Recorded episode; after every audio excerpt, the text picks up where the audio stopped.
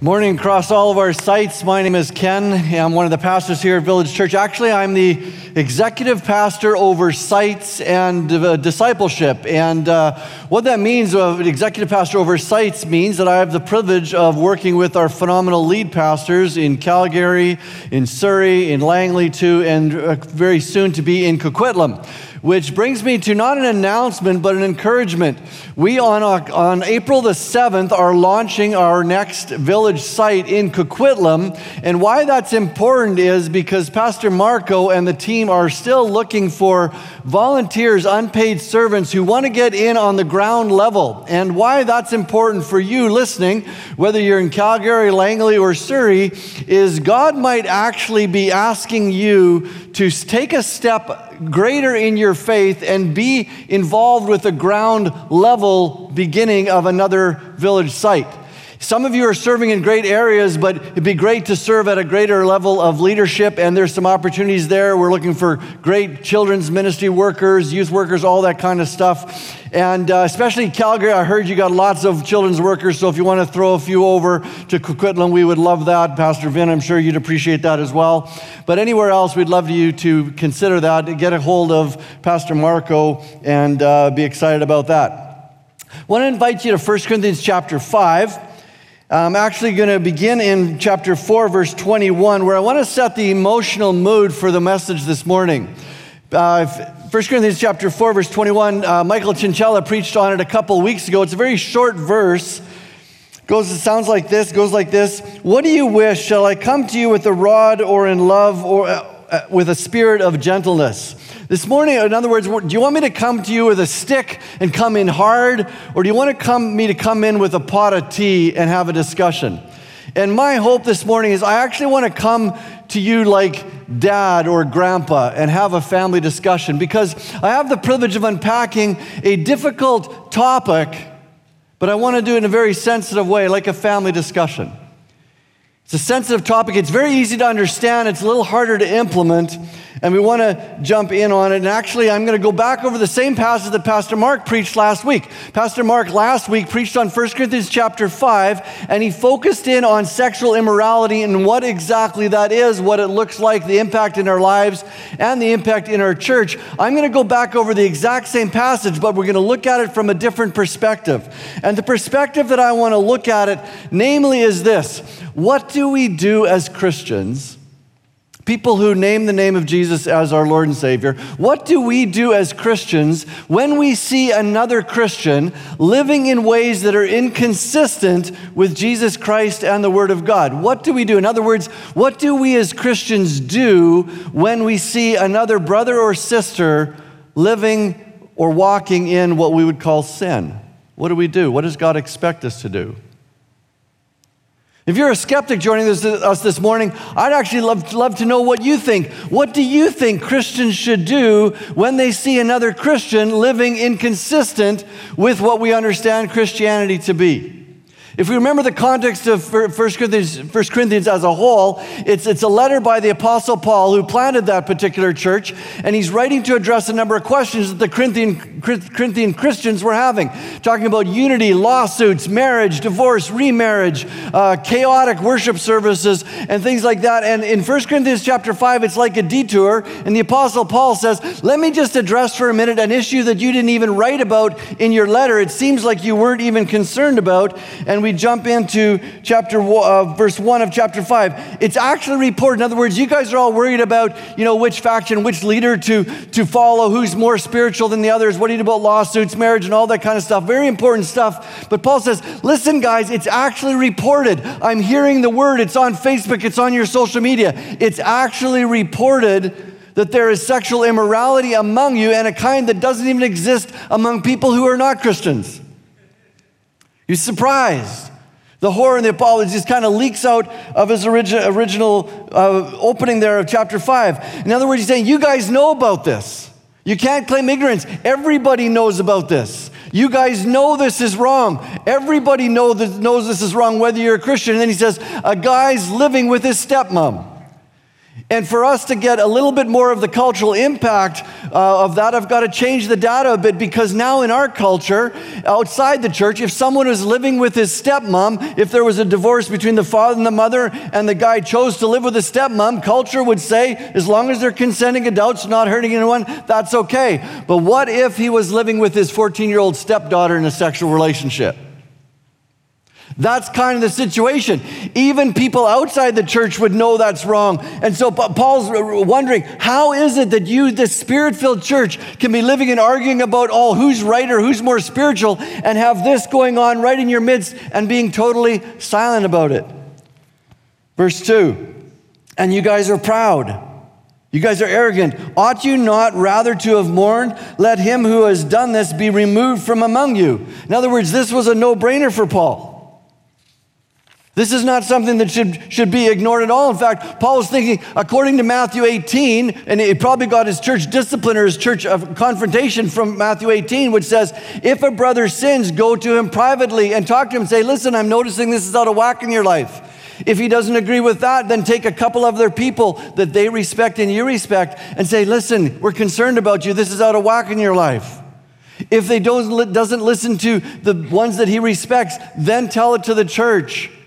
Why? For the sake of prayer. Why? For the sake of asking God to work and convict this guy's life because this is going to destroy him. And then if he doesn't even listen to the church, then actually expel him. That's what's called church discipline. And that's what Paul's actually talking about. He says, I've already passed judgment. We've got to deal with this. This is how you guys should deal with it. How is it that it didn't even dawn on you? Why is this not even on your radar? And he, and he said to, in verse 5, he says, For I have, although absent in body, although I'm not there, I am present with you in spirit. And as if present, I've already pronounced judgment on this guy. And when you're assembled in the name of the Lord Jesus, and my spirit is present, and in the power of our Lord Jesus, with the power of our Lord Jesus Christ, what I want you to do is I actually want you to deliver this man over to Satan for the destruction of his flesh, so that his spirit might be saved in the day of the Lord. And I know if you're a skeptic, if you're coming to Village Church, you say, that's just weird. Why would you do that? What does it mean to even deliver over someone to Satan? In fact, Christians even wonder, what does that actually mean? That's a weird concept. And frankly, it's offensive. Isn't the church supposed to love everybody and accept everybody? What catches my attention as I read that passage is how is it possible that this spirit filled and very blessed church would actually allow such a blatant offense to go on unaddressed? You know, how, how do you think they did it? Well, there's scholars uh, brainstorm because they don't really know. They brainstorm why, why was this even allowed? And some scholars suggest that the man was a man of money. And so they didn't want to confront him because they would lose the money. Some people think that he was a man of political power, and to go up against and confront someone with political power would have a consequence against you, and you didn't want to ruffle the feathers. The reality is that we don't actually know, we can't actually figure out from this text why exactly the church let it go. So let me bring it down to a more relevant and important question for us this morning. Why do we? Why do you? When we see, I'm talking to Christians now, when we see another brother or sister, walking in a way that we know is going to be destructive, knowing that God says that's not a good idea, why do we remain silent? Why do we not address it? Talked about that with a couple of millennials in the office on Friday, and we are just brainstorming and got a couple ideas from them, but I'd already thought of them. I was kind of grateful that they, they thought the same. The first one is that we're intimidated.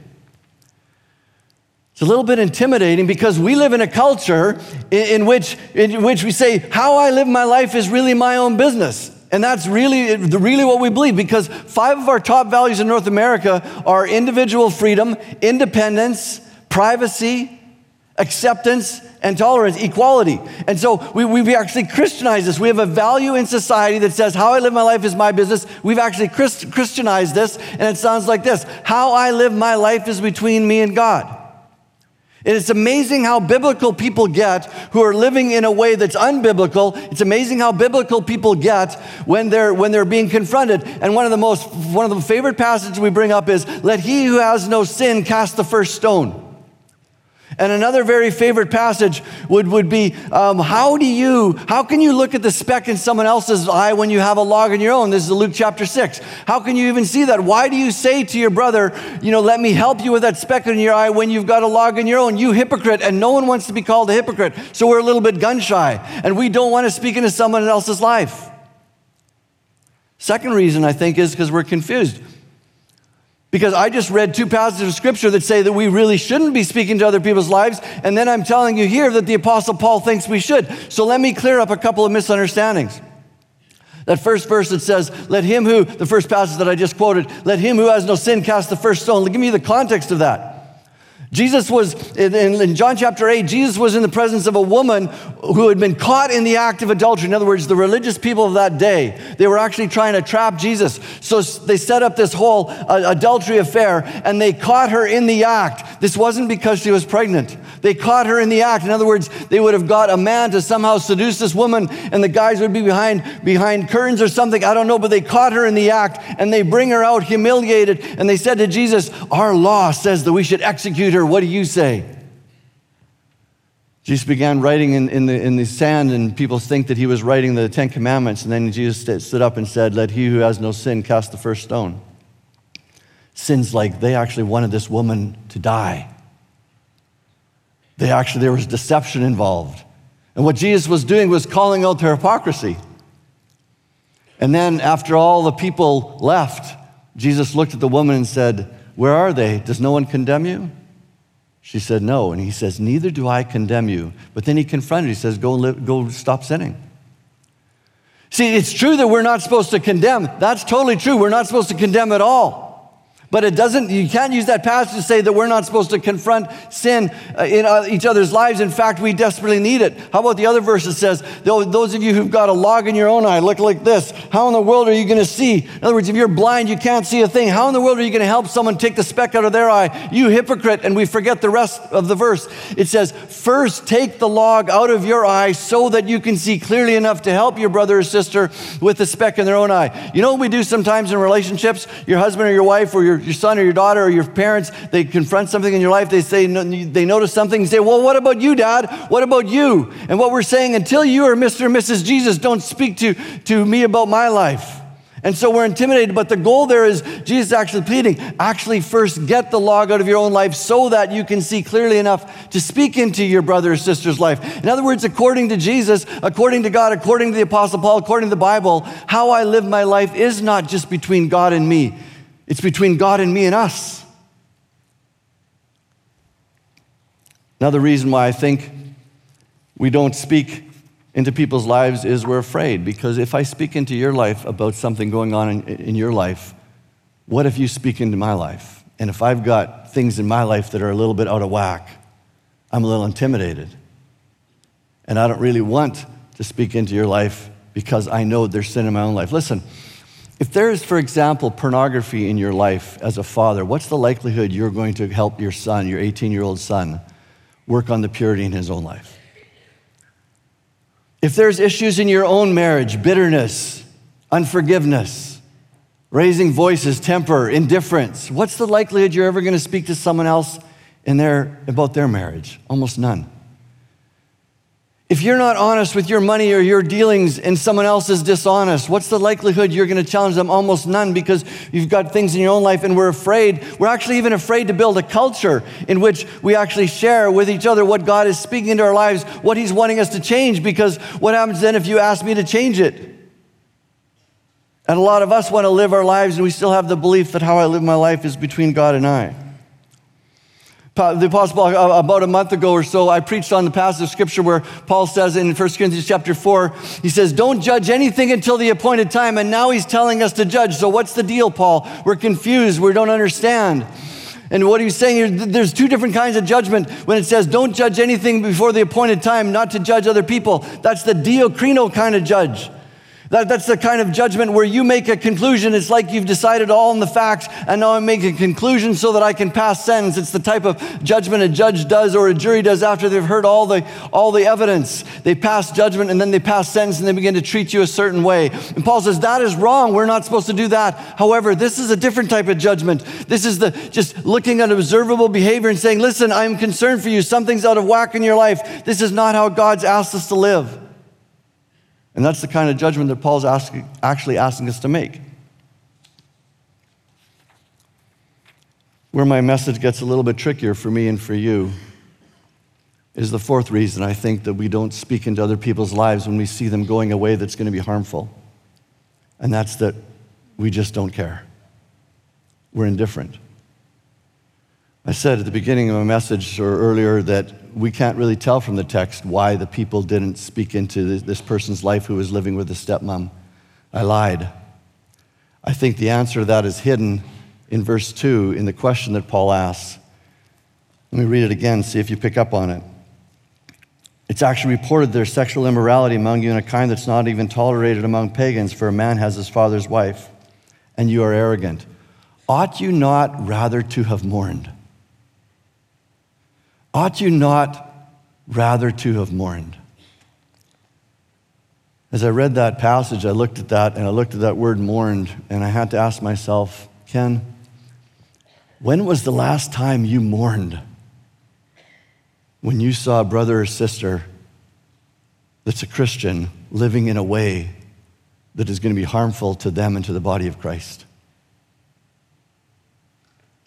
Or, Ken, when's the last time that you actually mourned because of a sin in your own life?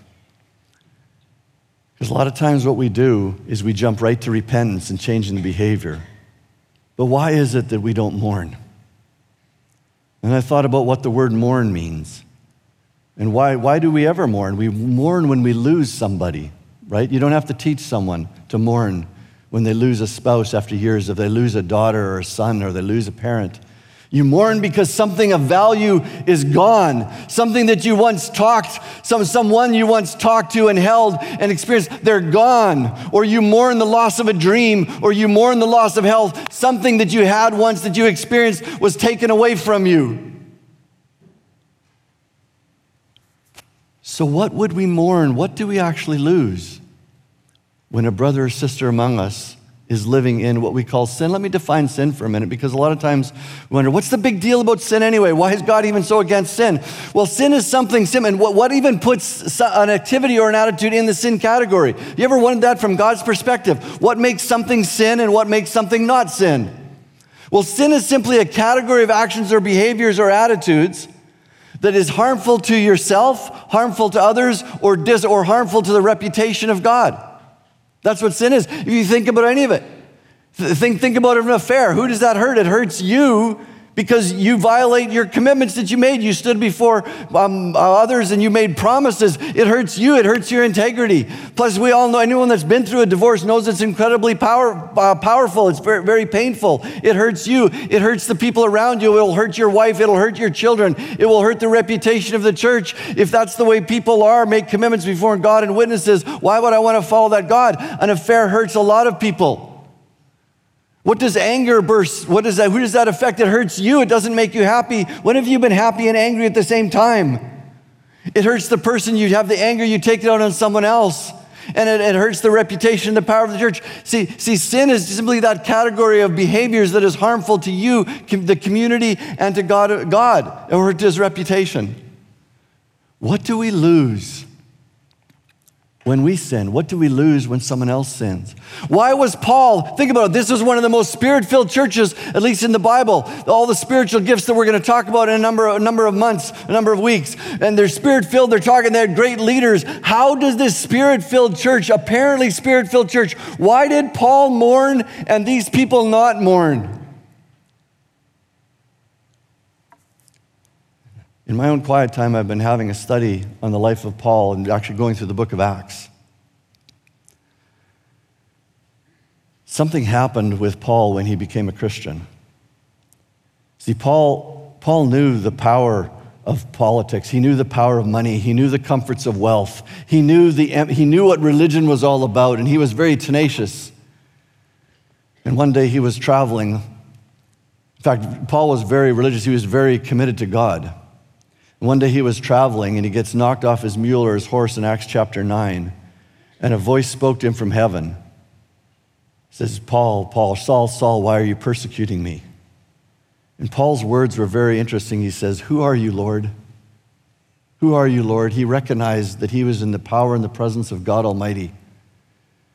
And Jesus said, I am Jesus whom you're persecuting. And that changed everything for Paul. See, Paul never understood that Jesus was Lord. He knew who Jesus was. He never understood that Jesus was Lord. He was worshiping Yahweh. He was worshiping God. He was doing all the religious things. He was doing all the, but he didn't know that Jesus was Lord. And when he realized Jesus was Lord, that changed everything. But he was still blind. And then the Lord said to him, Go into the city and you will be told what to do. Three days later, a man named Ananias came and he laid hands on Paul and he prayed for him. And the Holy Spirit fell upon Paul. And all of a sudden, Paul heard the voice again. See, very interesting. Paul's kind of like us. Paul never saw Jesus Christ in the flesh personally, like the other 12 apostles. He's more like us. He never saw him, but he heard God's voice. He heard Jesus' voice on that road when he was knocked off his horse. And then when the Holy Spirit fell upon him, he realized that's the voice. That's the voice, and he realized that the Holy Spirit is also Lord. Second Corinthians chapter 3, it talks about, it talks about the, the, where the Spirit of the Lord is, there is freedom. A number of years ago, I used to travel um, for Freedom Session International, and everywhere I would go, they would always sing that song, Where the Spirit of the Lord is, there is freedom. But they never completed the verse. The Spirit of the Lord is there is freedom. Now the Lord is the Spirit. And I realized that some of us have grown up and have never realized that the Holy Spirit is actually Lord. And we've never really developed that personal relationship with the Holy Spirit. The Apostle Paul knew him. He knew him personally, and he knew that there was a power in his relationship with Jesus Christ and the Holy Spirit that he would never get from religion. He knew that there was a fulfillment that he would never get from money, never get from wealth. He knew that there was a meaning and purpose, and it was something internal, it was something tangible, it was something spiritual, it was something real that he would never get from business, never get from power, never get from his talents. He was baptized and filled with the Holy Spirit of God. It's very interesting. You notice in, in, in 1 Corinthians chapter 4 and 1 Corinthians chapter 5, it talks, uh, Paul talks about, I'm going to come to you soon if the Lord wills, and I'm going to find out the talk of these arrogant people, and, but and I'm going to find out what kind of power they have. And he says, For the kingdom of God is not a matter of talk, but of power. In 1 Corinthians chapter 5 and verse 4, I've already read it. He's talking about this person that's living in sin. He says, When you are assembled in the name of the Lord Jesus and the power of the Lord is present, you are delivered this man over to Satan. He's realizing there's a spiritual power, there's something real about it's not just about psychology. The christian faith is, is more than just talk. It's more than just a set of rules. There's something tangible. There's something spiritual there. There's something real. And when we sin when you and i walk in sin or when we allow people in the church to walk in sin there's two things we lose and they're connected. We lose the power and we lose the presence. Let me, let me explain that. We lose the power. And i fear that some of us actually grew up and have never experienced the power of the Holy Spirit of God living inside us. Some of you are living in very difficult situations, and only the power of God is going to change it. Some of us are living in difficult marriages. And you've tried all the things, you've tried all the things to do, but unless God Almighty changes the heart of your spouse, nothing's going to change. Some of you yourselves are living in shame, you're living in guilt, or there's fear, there's things going on in your life, and you've tried all the things to do. But unless the power of God breaks through, nothing's going to change. And when, when Paul says that we're going to turn this person over to Satan, he was actually expecting that the church had a bit of power. But one of the problems is if we would to, to send some people out of the church, I wonder what they would think that they're losing. And some of us have grown up in charismatic circles, perhaps, when we've talked about the baptism of the Holy Spirit, we've talked about the filling of the Spirit, and we're so focused on the expressions of the Holy Spirit, we forgot what the baptism of the Holy Spirit's all about. It's about the Holy Spirit of God actually coming inside of us and becoming Lord. Let me explain to, to some of you who don't know what actually happens when you become a Christian.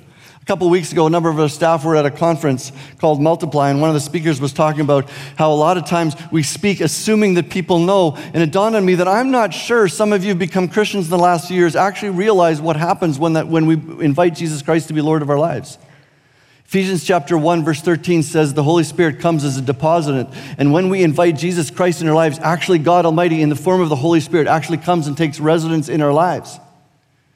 And some of us think that that's the baptism of the Holy Spirit, the filling of the Holy Spirit. I don't personally. I think the Holy Spirit comes, but, but the baptism of the Holy Spirit and the filling of the Holy Spirit is when the Holy Spirit actually becomes Lord of our lives.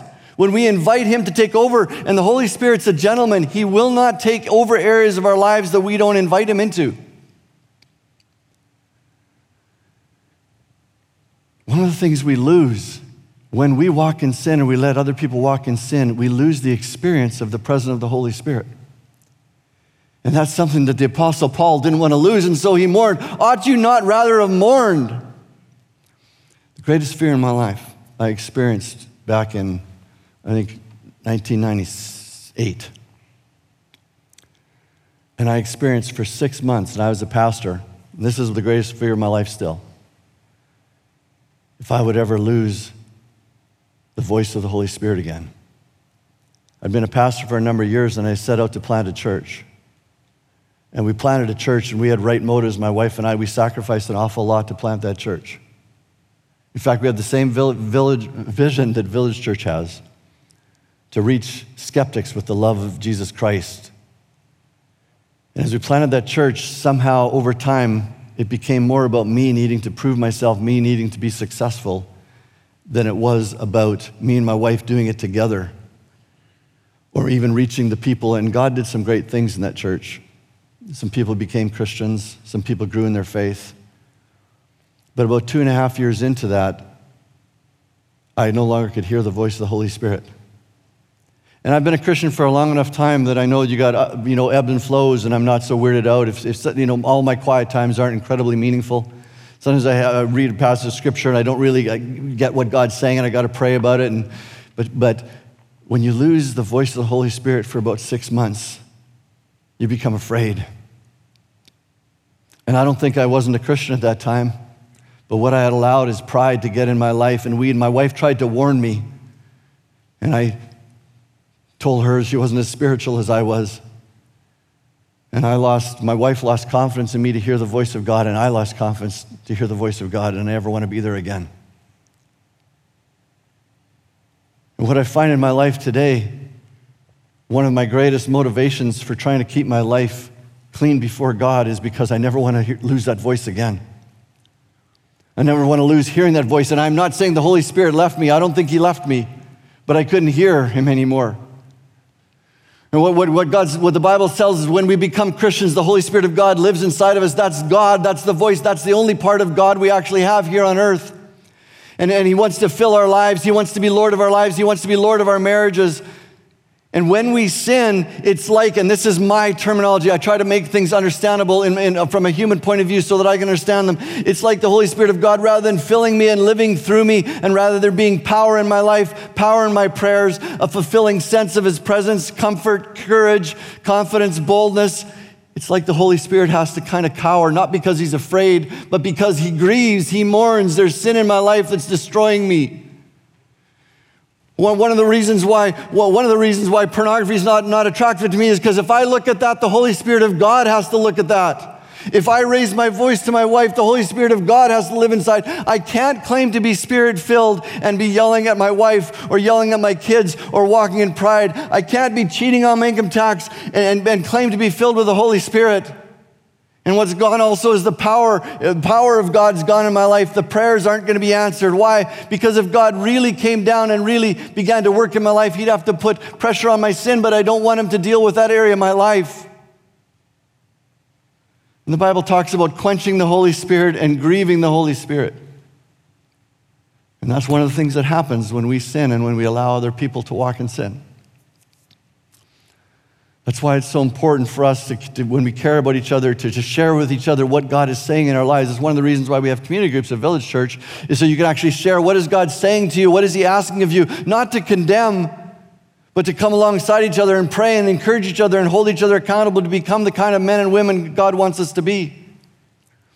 Go back, back to the text here. It says, when this man, eh, this man, I want you, when the church is together and you're praying in the power of the Holy Spirit, I want you to hand this man over to Satan. Have you ever prayed that prayer for someone? Because what you're really praying there is, is when you have someone that's not listening to us, who's not listening, and they're going away that's going to be detrimental to them and to the witness of Jesus Christ and the power of the church. He wants us actually to allow Satan to have his way in that person's life and begin affecting his life. And so the person's life is falling apart. Have you ever prayed that prayer for someone that you love? I have prayed that prayer for someone that I would give my life for. It's, it, there's a real power, and we actually, uh, we actually, Lord, okay, please bring this person to a place of repentance. Help them to feel the consequences of their sin. Help them to feel the consequences of what's happening in their life so that they repent and come back to you. Why? Because we love them. And that's frankly the reason why we put discipline in, in the church. That's why we put discipline in, in, our, in our families, isn't it? What's the purpose of discipline? Well, discipline is the fine art of putting superficial and imposed consequences in someone's life, temporary consequences, so that they don't feel the full effects of their sin or their mistakes. One of the, one of the things that we used to do with one of our children who wouldn't eat, wouldn't eat their meal in the high chair still is a little, little girl. Won't tell you which one, but we only have one daughter. She wouldn't eat. And, and, and so we put uh, a discipline. What we actually did, we put an egg timer there. And we just put it on, and, and she would just watch it. As soon as we put the egg timer on, she'd start shoveling her food in. Why? Because she didn't want it to go ding. Nothing would actually happen if it did go ding. Why did we do that? Not to torment her, but we knew that if she didn't eat her food, she wouldn't get healthy. If she didn't eat the right food, she wouldn't get healthy. Why do we put discipline in someone's life if they don't go to school or they don't do their homework? Why do we withdraw privileges? Because we know if they don't learn that down the road it will be costly. Why would we put discipline in someone's life? Because we know that down the road, if they keep going the track, it'll be costly to them and those they love.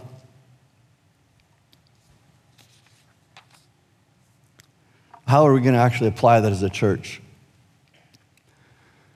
Are we actually going to draw someone in front and, and like in the old day, uh, Pastor Mark, when I was talking to about this text, he says, Tell some stories. And I was thinking, well, I don't have any good stories of how church discipline actually worked.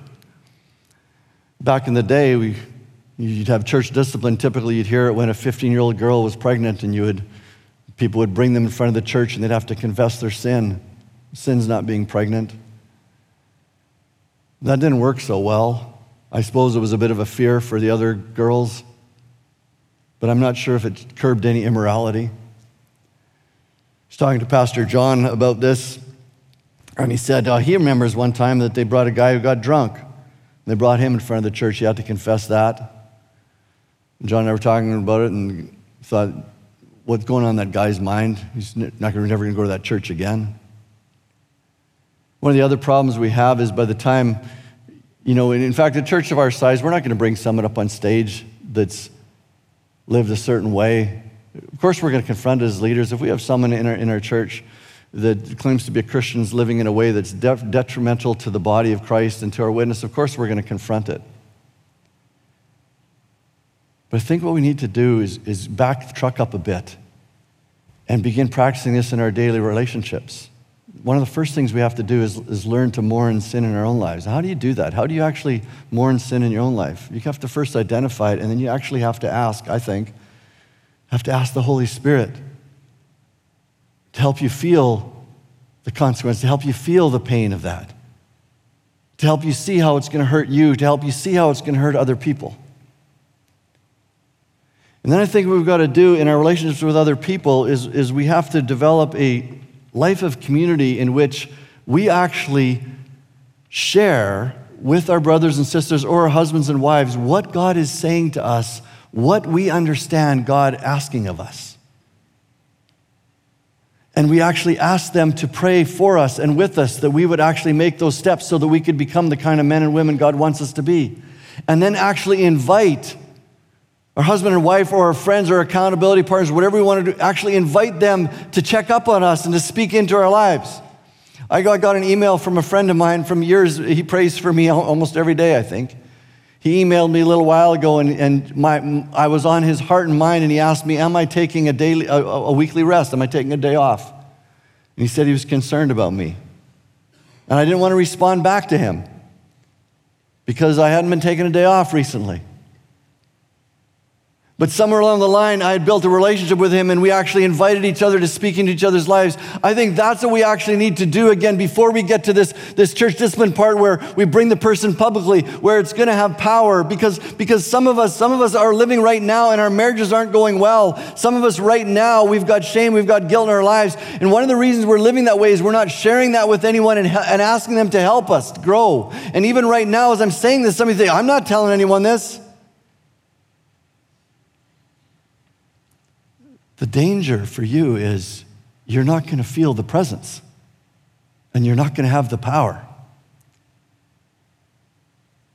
And if we allow that to go unchecked as a body, we're not going to feel the presence and we're not going to have the power.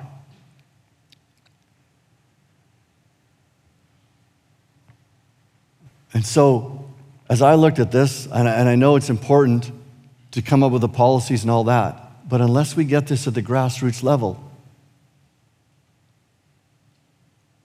I fear some of us will continue to live a powerless Christianity.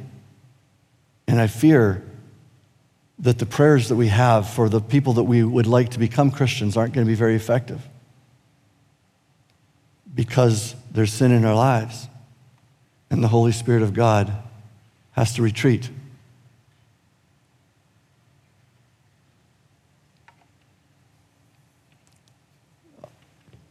This summer, I preached a couple messages on authentic living. And authentic living, sometimes I tease people or joke, you know, I wrote a little course called that and everything, but sometimes authentic living is overrated, I say. Because sometimes authentic living is, is embarrassing. I'm the kind of guy that likes all my ducks in a row. And especially when I preach, I like all my ducks in a row. And for me, my sermon has to make sense before I can preach it. Well, this week, it's not because I didn't prepare, but I've been studying this passage a long time. And I only had the first half of my message. It does, still doesn't make sense to me of how to land the sermon. It still doesn't make sense.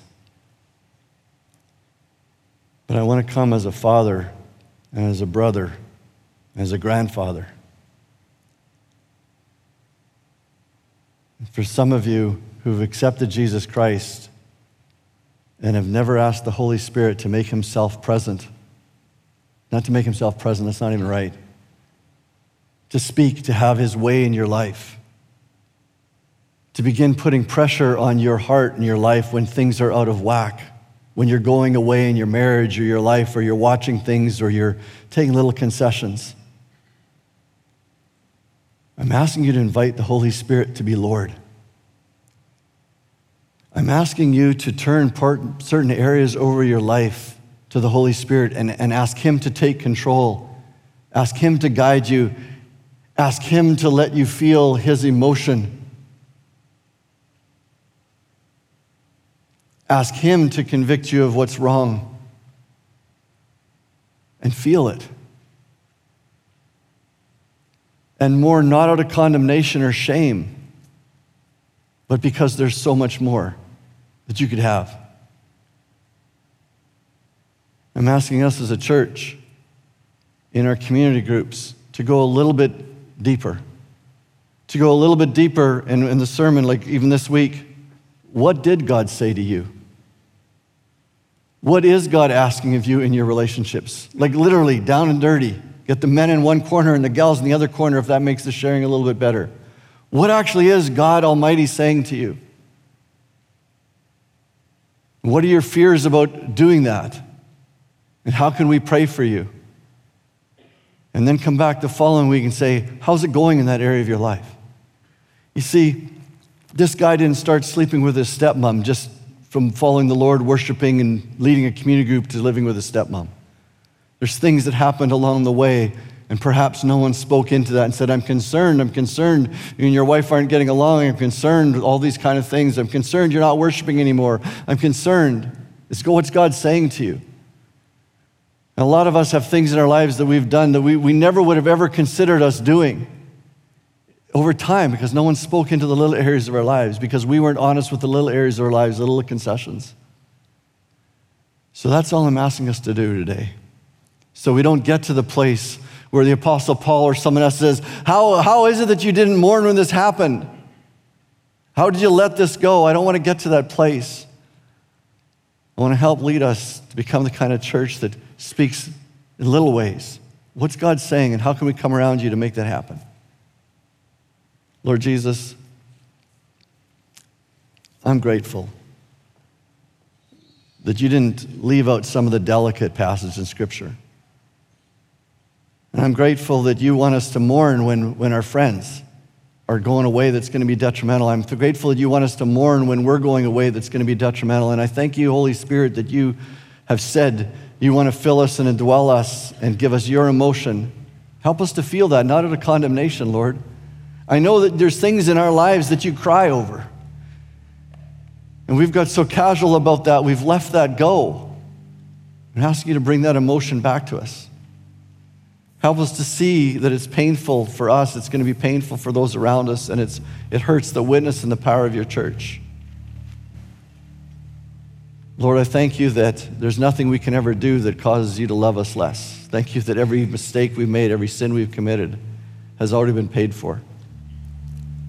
Now we're asking you to bring to our minds and our hearts the sins, the mistakes that we're living in right now. They're not going to cause us an eternal separation from you, but are causing us a current separation from the presence and the power of the Holy Spirit in our lives. The love. Some of us feel lonely, Lord. Some of us feel like you've abandoned us. We renounce that as a lie. It's that we haven't invited you into those areas of our lives. We've abandoned you.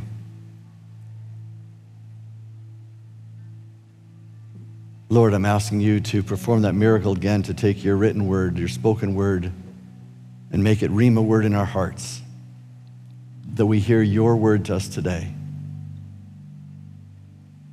And we invite you, we ask you to help us live it out. In Jesus' name.